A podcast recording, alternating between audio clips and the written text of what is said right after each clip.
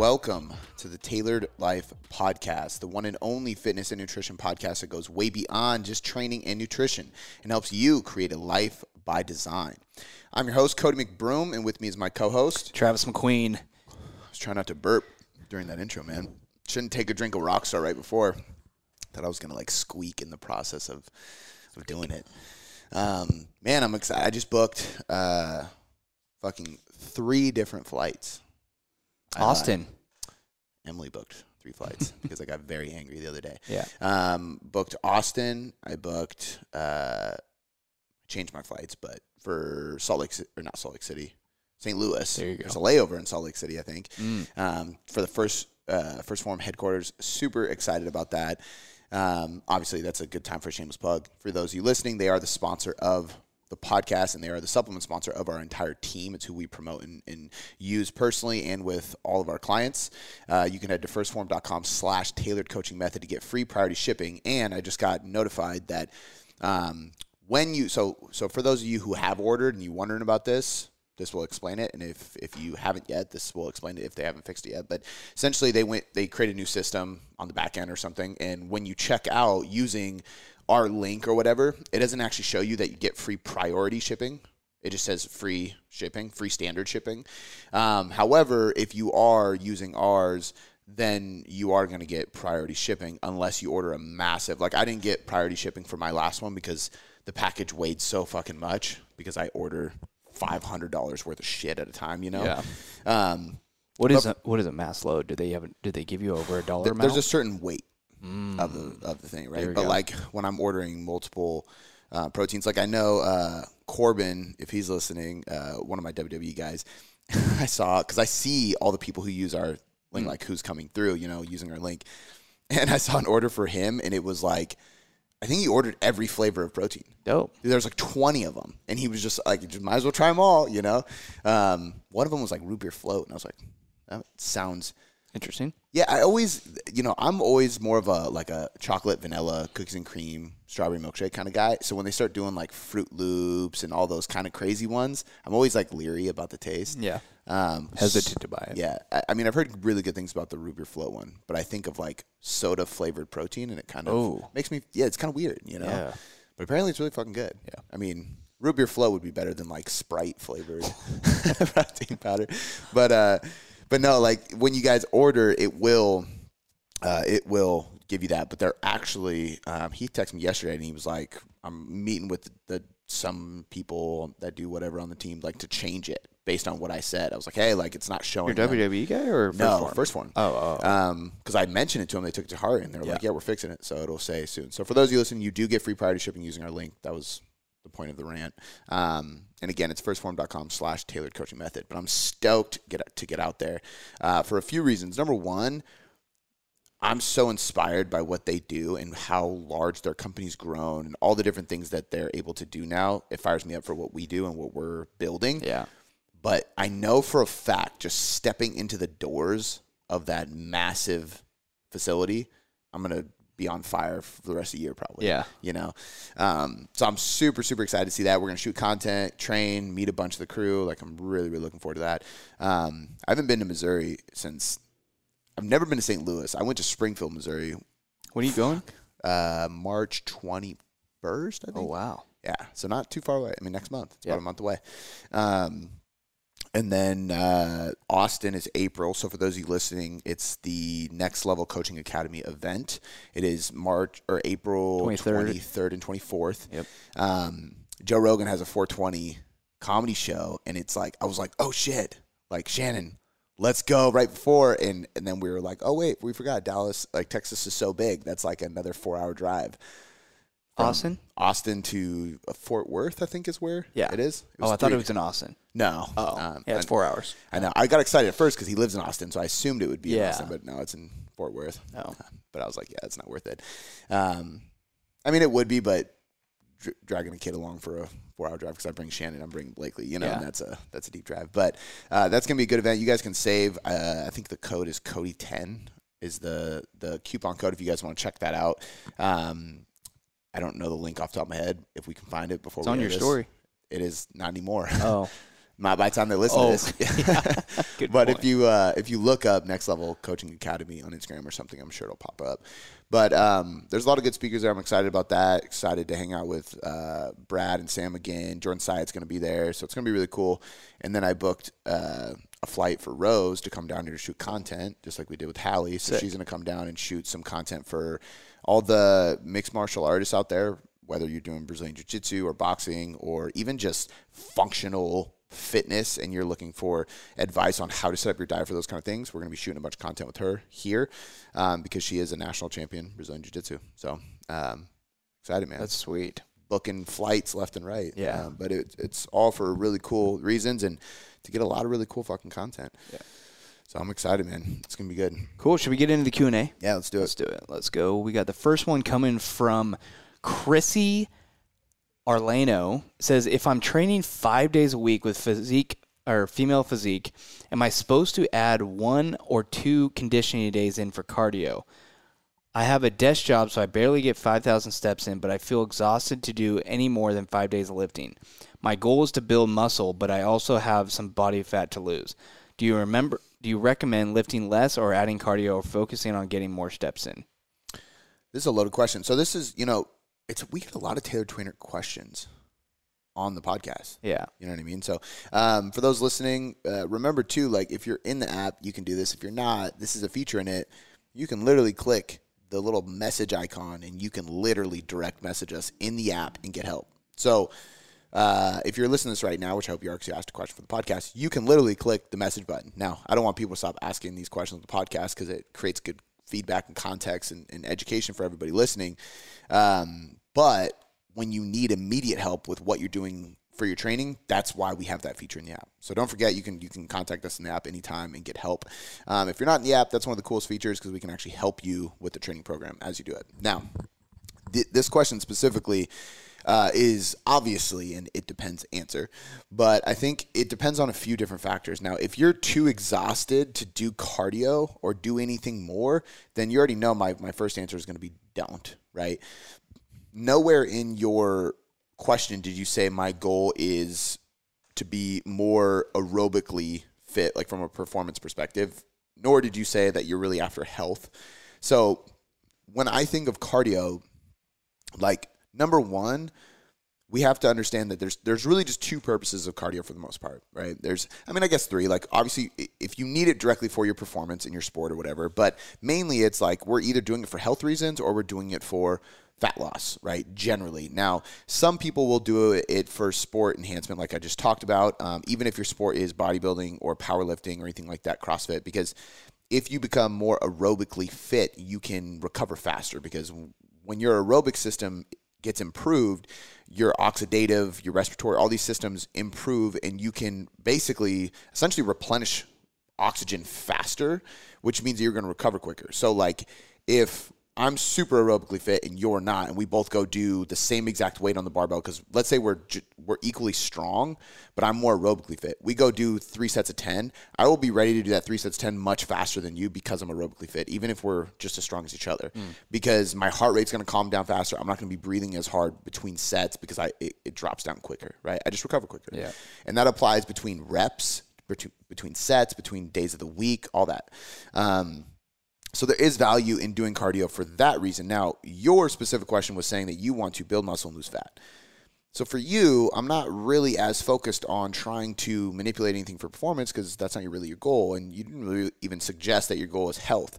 So you're going to get most of the health benefits from walking anyway. So if you're doing some kind of NEAT, that's going to allow you to burn more fat and um, keep your your fatigue in check. Because if you're already fatigued, too fatigued to add conditioning or cardio days as standalones, I'm not going to recommend adding one or two. I would say just do the five days a week of lifting or shift to a different program like power building, which is four days a week, and do one day of conditioning. Um, and I would recommend that if you're at a plateau or you're constantly sore. If you're constantly sore, you might be doing too much volume. So you're doing female physique, which is a higher volume, aesthetic based program. So it's geared towards shifting your body composition, and it's called female physique because it's it's geared towards like a bikini competitor, right? But you don't need to be a compete bikini competitor in order to do it. You just need to aspire to have a quote unquote female physique, right? But it is higher volume. It's five days a week. There's more volume included. So if you're extremely fatigued, I would probably drop down to a four day a week plan like power building. You're going to build muscle. Um, and if you're in a deficit to lose fat, you're going to maintain just as much doing power building as you would female physique anyway. And then it add, allows you to take that fifth day that you're in the gym and just do a conditioning session instead. The reality is, is that conditioning session will burn more calories than a day of lifting. And that might be advantageous if you're at a plateau. Now, if you don't want to switch your program and you like the one you're doing, you can totally do that. And I probably wouldn't add any cardio days. I would just focus on the diet being the tool to lose fat and the training and training mixed with a combination of eating enough protein being what is going to allow you to maintain that muscle while you cut. And if your steps are at 5k a day, I would just encourage you to bump that up. Plain and simple. And maybe uh, on your days that you're not lifting, you bump it up even higher. So maybe you go from 5K steps a day to 7K steps a day. 2,000 extra steps, you're going to go on an extra 15 minute walk. You know, nothing too crazy. Maybe you go on three random five minute walks throughout your workday, whatever it may be, the end of the day after dinner, something like that. And then uh, on the days you don't lift, since you're not going to the gym and spending an hour or two there, you can just go on a 30 minute walk. And now you're going to increase it from seven to 9K right? So you go from five to seven every day, and you go from five to nine, two or three extra days a week when you're not lifting, because um, you spend a little more time walking and that's going to give you your cardio benefit. Most caloric expenditure can be equally met. Like when we talk about fat loss and using cardio to burn calories, you can use NEAT, so just your step count, just as effectively as you could use actual cardio. Um, there's no inherent difference of you going to the gym and walking on a treadmill for 30 minutes on an incline and you walking around your neighborhood three times today for 10 minutes each. You know what I mean? In fact, there's actually some studies that show more health benefits from doing it three times separated in 10 minute bouts. Um, those health benefits aren't caloric expenditure benefits. Yeah. So you might not see any difference from a fat loss perspective, but your insulin sensitivity might improve, your digestion might improve, um, blood flow and, and, cortisol levels like that, stress levels, those kind of things can improve because you're just doing small bouts and you're doing it throughout the day to get you moving rather than sitting all day and then doing one bout of exercise. Um, so I would, I mean, I would focus on that. I've had plenty of clients do that, um, and it works tremendously well. And the biggest thing that metabolic adaptation negatively adapts while you're in a diet is your step count. Like that's, I mean, that's the biggest thing that we can track, right? Um, without machines or testing equipment. Otherwise, uh, we've talked about this. You can't monitor how much I'm fidgeting and stuff yeah. like that. You know, unless we got a bunch of fucking. What, what's that word cameras. that of like things you can't measure? Um, I don't know. Oh, unmeasurable. Thank you. I, I thought there was a yeah. Um, either or. I think I know what you're talking about, yeah. but I can't think of the word. But I mean, ultimately, it's it's things that I always look at it like this: if I can't, you know, the whole saying of like what gets uh, managed gets or what gets measured gets managed, right? So if I can measure it, I can manage it, quote unquote, which basically means I can adjust it. So if I can I can measure my step count, I can first and foremost when I go into a deficit, my body's going to want to lower that naturally. And so you're probably going to have to add some walks because if you don't like even if you go on a 20 minute walk every single day and you wear a step counter and you go into a deficit, after a few weeks of being in that deficit, you're going to look at your step counter and all of a sudden your steps are going to be lower. And you're not going to realize it because literally me for example, I might be sitting here and the remote is over there on the table. And because I'm in a deficit and my body's actually more sluggish and NEAT is lowering simultaneously and, and just naturally, I will, instead of getting up, walking across the room and grabbing that remote, I'll look at the remote. Then I'll look at the TV and go, I don't care that much. And I'll just keep watching whatever I'm watching, you know? I will go get the mail less often. Just subconsciously. Subconsciously. I'll yeah. park closer. I will circle the parking lot more times to find a spot. Whereas normally I would just go, fuck it, just park. Yeah. Park quicker and let's walk. Who cares? But when you're on a diet, you just don't do that. And you don't realize it because your brain, you, you don't really track those things. They're, they're too subconscious for you to really be aware of. But because of that, you're probably going to have to increase your steps. But the main thing you want to do when you go in deficit is just, just uh, maintain those steps. But again, you can't do that if you don't measure them, right? The things that I always say is like focus on what you can measure because you can manage those. I can't manage what I can't measure, and I can't measure how much I twitch, how much I yeah. blink, how much I chew, how much I talk, stand, all those kind of things. And it's just going to stress you out, which is also why if we go into a deficit, and even if we maintain our steps, but all those other things lower, then we're probably still going to have to increase our step count to try to maintain that level of energy expenditure through NEAT because even though we're walking the same amount of steps because we track that, we're blinking less, we're talking less, we're fidgeting less, we're chewing, like those kind of things, right? Yeah. Um, but point being is, I mean, obviously this is a side tangent of the question. You can you can use the step count aspect of this and still lose just as much weight. Like the diet and I, I, would I would literally say that nutrition and NEAT are the two most influential factors for losing weight. Training is the most influential factor for building muscle and a lot of research actually shows that training is the most one of the most influential things for maintaining a healthy lifestyle and a diet, which is really weird, but what they see in research is those who actually continue to sustain weight loss after dietary studies and shit the most common factors are that they weigh themselves too often and that they still resistance train. Yeah. So those who stop training as often, even if they maintain a healthy diet and stuff, they end up gaining weight back. And it's just, I, think it's one of those things when you go to the gym, you're doing something that promotes that lifestyle and you, you kind of like morph or, or change your other habits and environment and lifestyle based on the fact that you want to have a good session. You know, you're more likely to stay hydrated because you know it affects your gym. You're more likely to eat well because you know you're going to be able to lift heavier and shit like that. Um, which is actually part of the reason why I like lifting low reps when I'm cutting yeah. because there's something motivating about more weight on the bar. You know what I mean? Even if I like if I did a like yesterday I hit a one rep max on the bench. If I did a ten rep max on the bench, it'd be like, oh, cool. That was 210 pounds. Yeah. I've done it before. Have I done exciting. it for 12 reps? I don't know, but it's not that cool. You know what I mean? There's nothing cool about it.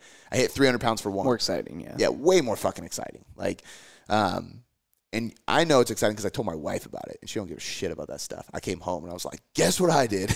but uh, but I think those kind of things are super valuable just to keep you in that mindset, and I think that's what weight training does in general. Is just it's a mental thing. Um, but yeah, diet is I would diet and NEAT are like the two biggest things. So don't worry about it.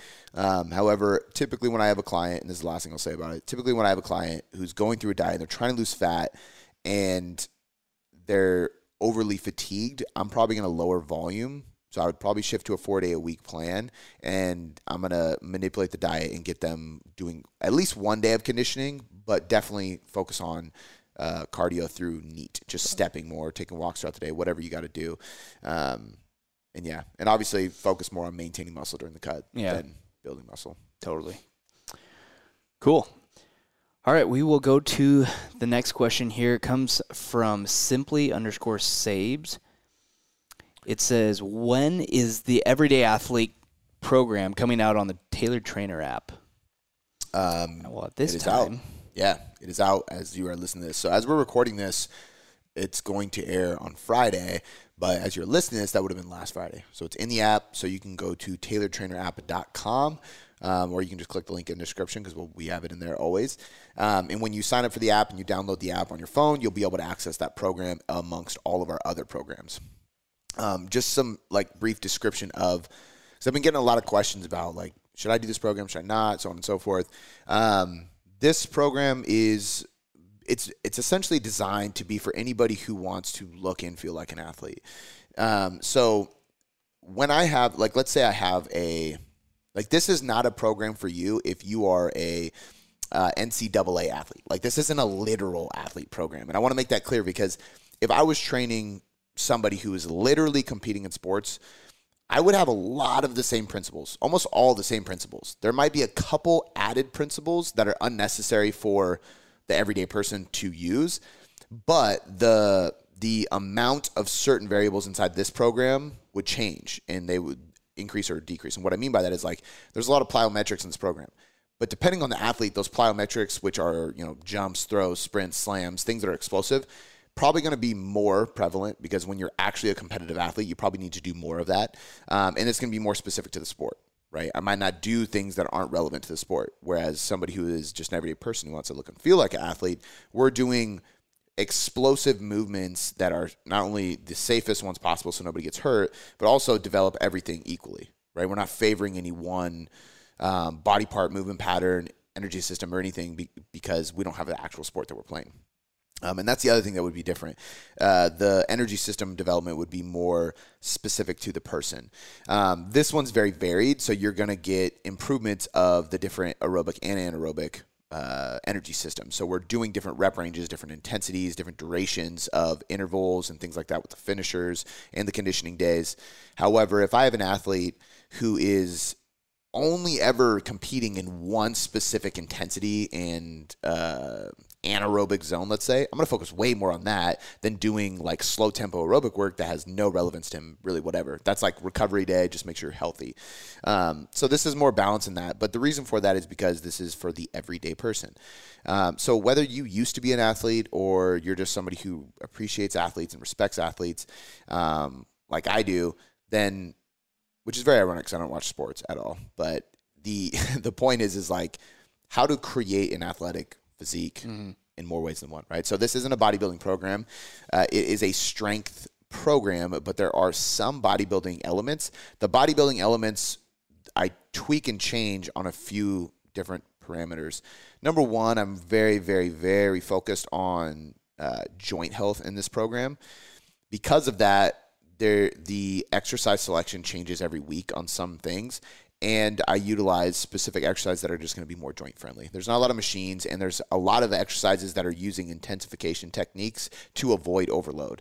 So instead of me doing an exercise that I can only really progress it or get a lot out of it if I go super heavy, I'm going to manipulate it with tempos, partials, extended ranges of motions, um, drop sets, bands, things like that to enhance the intensity of it without needing a ton of extra load. Yeah. Right. So yesterday I was doing those. Uh, it was a mechanical drop set, and it was a. Uh, I did a push up one, and I did a, a dumbbell bands. a dumbbell one. Yeah.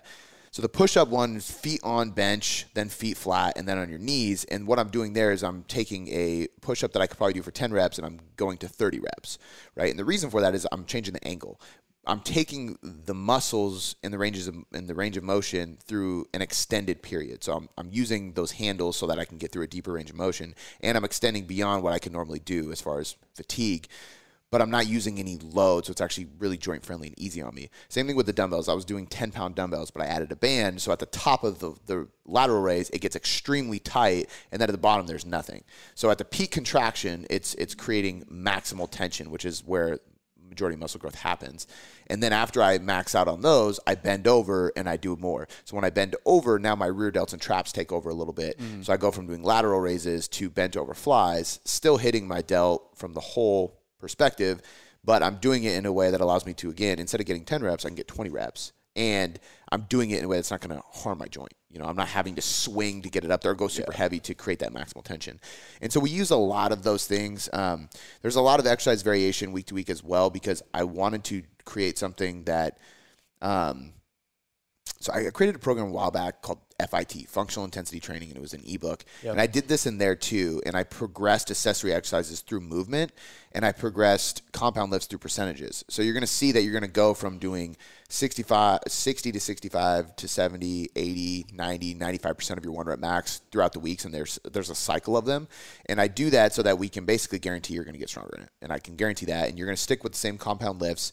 Um, for example, we do you can alter these so like for for women if if you can't do heavy front squats because there's some women who are limited on how much they can front squat because of their upper body strength so they can do back squat if they want to. But the program is designed to be trap bar deadlift barbell bench press uh, barbell front squat and then um, barbell uh, push press. So push press so we can use a little momentum. It's just a little bit easier to get uh, heavier weight over, and we're using some explosive muscle fibers, which is what athletes do. Um, front squat because it's typically easier on your low back. Trap bar because you can typically go heavier and it's safer on your low back. And I did those because again, we want to create an athletic physique and build. We're not competing in powerlifting, yeah. so let's use the lifts that are compound but altered to avoid injury right? So that's why we use those. Um, and honestly, like even like the front squat, like if you get really good at front squats, you're going to develop your your upper and mid back way more than you would with a back squat because that front rack position relies on your stabilizers and your shoulders to actually do that. When I think of an athlete, they usually have a jacked entire posterior chain. So you get a lot of posterior work on this, and that means traps, lats, rhomboids, glutes, hamstrings, calves, everything is going to get lit up on the backside. Um, but the the accessory exercises alter week to week, and they do it through movement. So I think we went from dumbbell reverse lunge to dumbbell RNT reverse lunge, which is uh, reactive neuro training, I believe, is what it's called. But basically, that band is pulling my knee laterally, and I'm having to stabilize, Yep. right? So I'm getting some anti-rotation or anti-lateral resistance on my knee, uh, which is really good if you've ever had bad knees, but it adds a new element to it. And then we go to a deficit reverse lunge. So I'm on a platform and I'm stepping off to create a bigger range of motion. Then we went Bulgarian split squats, and then it was RNT front loaded Bulgarian split squats. So the bands pull me forward, so I have to extend against it, makes the contraction on the top harder. Then it was one and a half rep Bulgarian split squats, so on and so forth. And and as you could see, every week it changed, but it's always a reverse lunge split squat. Really, it's always a split squat. It's a single leg squat variation, a unilateral quad dominant movement. And we do it that way because I want people to get to the end of the program and be better at moving, better at exercise as a skill. And I want their joints to feel better. I want them to have an improved range of motion and flexibility um, and just capability in the gym. So, you know, the program is, I really like it. I'm having a blast with it. Obviously, it's working. I'm getting fucking strong. I mean, it's not just from the last six weeks or however long I've been testing it, but Yeah. um, but it's definitely like there's there's an element of training that's called realization, and this is kind of like when you know you can train and train and train and train, but until you get a system that allows you to recover and quote unquote realize those strength gains. Mm. That's where lot, there's a period in periodization, there's in block periodization, there's accumulation, intensification, and realization. Those are the three phases. Realization is where all of a sudden all these gains come, right? We're working towards them. We can't express them yet, so we might not hit any PRs, and then all of a sudden when we go through a realization phase, they start popping up. So this program is nice because it kind of blends that in. It's allowing me to express strength that I'm, I'm not only I have built, but I'm actually like finally building. You know what I mean? So, uh, which is cool. I hit 500 pound deadlift and a 300 pound bench, which was two of my goals. 400 pound squat is the next one, which I'm I'm not planning on doing too soon because I've been front squatting, but Yeah. um, but that's the next goal. Um, but no, the program is super, super fun. You're going to get a lot of variation. You're going to get a lot of strength uh, development in it. Um, there's a lot of fun, functional bodybuilding inside of it. So you're definitely going to build your physique, and there's a lot of power development. But I think the thing that, and this is the last thing I'll say, that is unique about this program that a lot of people don't think of when think of bodybuilding is that it's going to give you something different that's going to create more fast twitch muscle growth. So they call it high threshold motor units. And what this essentially is, is, is if you ever look at like a sprinter or a track athlete or um, any explosive athlete that's just fucking jacked, a running back or whatever, and you look at their training and they're not doing any bodybuilding, right? There's a there's Olympic um, like rings and and gymnasts and stuff, and you look at their training, you're like, you don't do any curls. Why are your arms fucking huge? Because they're really strong. They have a lot of tight, uh, fast twitch muscle fibers. And there's running backs that are the same way. They do a ton of cleans and sprints, but they look like monsters. Well, it's because they develop these fast twitch muscle fibers. So if somebody has been doing bodybuilding for a long period of time and they shift gears, now all of a sudden we're doing sprints and throws and box jumps and dumbbell snatches and heavy, low rep, safe trap bar deadlifts, front squats, things like that. Yeah. Um, you are going to experience a new type of growth that you haven't seen. Um, and usually that's that like lean, dense muscle look. That's a very unscientific way of putting it. Like you can't like build quote unquote dense muscle. I can't say that technically, but it's what we see. You know, like a lot of those athletes, they're not huge. They're not like body stepping on stage bodybuilding. Just strong. they're just they look fucking strong Yeah. and lean and like they're the kind of people that are hard to the touch, even if they're just chilling and they're not doing anything. You know what I mean? Um, and that's what most of us really want. So um, I tried to design this program for that, and, and nonetheless, it's fucking fun. So um, it is live now. Uh, TailoredTrainerApp.com. We'll put a link in the show notes. It's one of the first programs in there when you download it. So you just got to download the app, and then you'll have unlimited access to it. Oh yeah. And you can train with me. You'll just be uh, a few weeks behind me, basically. Yeah. but That's dope, man. Yeah. Yeah. it's been a good one. All right, cool. The last question we will have today is going to be coming from Nutrition First Coaching. It says, How do you teach someone to weigh and measure their food when they first start coaching? And do they measure what they are currently eating for a period of time before you set their macros? So I'll answer the second part first because it's really easy. Yes, they do. Uh, I. It depends on the person, but like I used to suggest at least seven days, ideally fourteen days of because you know if we if we do it this textbook, then I want you to weigh yourself every day for 14 days, and I want you to track your diet every day for 14 days. And at the end of 14 days, I want to see what your average weight is and I want to see what your average calories is. That determines your maintenance intake. And the reason this works really well, and I still do that if somebody is very often on like if their diet's like fluctuating like crazy, I will definitely do this. If somebody's like, hey, I'm I eat the same thing every fucking day, I just haven't tracked in a while. They have more experience and they'll be honest with me. Then I'll be like, hey, I want you to track a few days during the week and give me like at least one weekend day, and then we'll jump into it. But if somebody has a, a very minimal experience and their diet's kind of all over the place, then I would prefer seven or 14 days because if I have two weeks of weigh ins and food logs and then I take their averages, you know, even if somebody is barely eating during the week and then they just binge on the weekend, if you track that, you're still going to be able to decide what is their weekly average intake and what is their weekly average weight. Whatever that weekly average is, is going to lead to uh, their maintenance of weight, right? So that's their little maintenance calories. And then from there, we can create a deficit.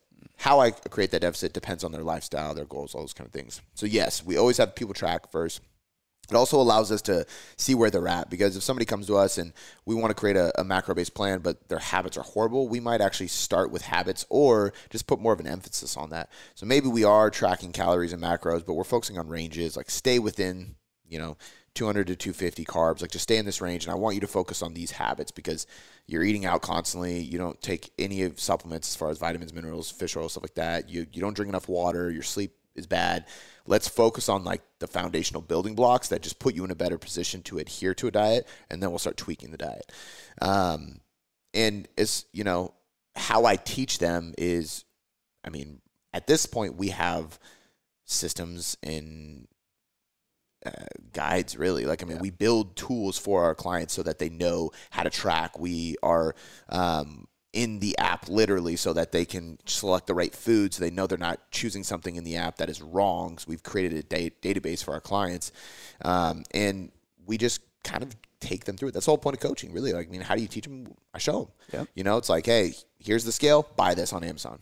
Cheap effective works digital this is how you're going to put it on there. This is what you're looking for. This, you know, this is when you can weigh in ounces. This is when you can weigh in grams. This is when it's acceptable to weigh, or not even weigh. Just use like cups of yeah. yeah. Um, that's what I do when I'm eating steak off the smoker. Damn. Um, not literally. I mean, actually, probably literally. I don't actually weigh in pounds, but oh. I easily eat over a pound of meat sometimes. Yeah, it's okay. Um, when you can use cups, let's say, like I, am never gonna be like, hey, you got to make sure you weigh your spinach. I mean, unless you're stepping on stage, we don't gotta get that serious, you yeah. know. Is that about a cup? Cool. Because the difference between a cup and two cups is about two calories. Like spinach is like very, very, you know what I mean? Wow, There's certain yeah. things that doesn't matter. Um, now, if you think of like oil, the difference between a tablespoon and a tablespoon and a half is a huge difference. There's a lot of calories in a tablespoon of, of olive oil. So there's certain things we do need to track, and it's like really guiding the client through those things. What are the most important things to track and be very accurate and precise with? How do you track and be precise with those things? How are we putting this in the food log? How are we putting this in the tracker? So on and so forth. And until they have a really good understanding and letting them know at the very beginning, this is the biggest key. You are not going to get this right. Not for at least a few weeks. Very rarely do you give people this advice and then week one they're like dialed in i'm tracking properly i know how to measure all those things. Usually it's like hey let's just take small steps. I don't give a shit if you don't lose any weight in the first three weeks as long as i can teach you how to do these things so that you can lose weight for the next six months. Let's focus on the building blocks. And you go slow and you don't put the pressure on them to be perfect because when you do that that's when they say fuck this this isn't sustainable and they quit. Yep. so creating that positive and supportive environment for them to keep learning is, is the big key there. Um, yeah, I mean that's how it's that's how it's done. That's how it's broken down, and that's what we typically like to look for as far as. Uh, and you know, there's times where we say, "Hey, give me three days in the tracker," and that's fine. There's also some times where people hire us and they've already been tracking, so we just go through their logs and we get right to it. So it's different for everyone. Yeah, it's really really independent. So just depends on that. Cool. Well, that was the last question today, guys. So uh, we already, you know, said announcements. So yeah. Um, leave us a question. If you guys have anything, you guys have been sending great questions. Uh, please continue to do that. You can do that by clicking the link in the description of this podcast, and you can ask us anything there. You can also add yourself into the Facebook group, uh, which is the Tailored Life Podcast Forum. There's a link for that in the description as well. Um, and as always, leave us a five star rating review if you enjoy the show. Make sure you share it on Instagram and or with a friend because we want to continue sharing this and spreading this message to more and more people. Uh, we want to thank you for listening, and we'll catch you guys next time.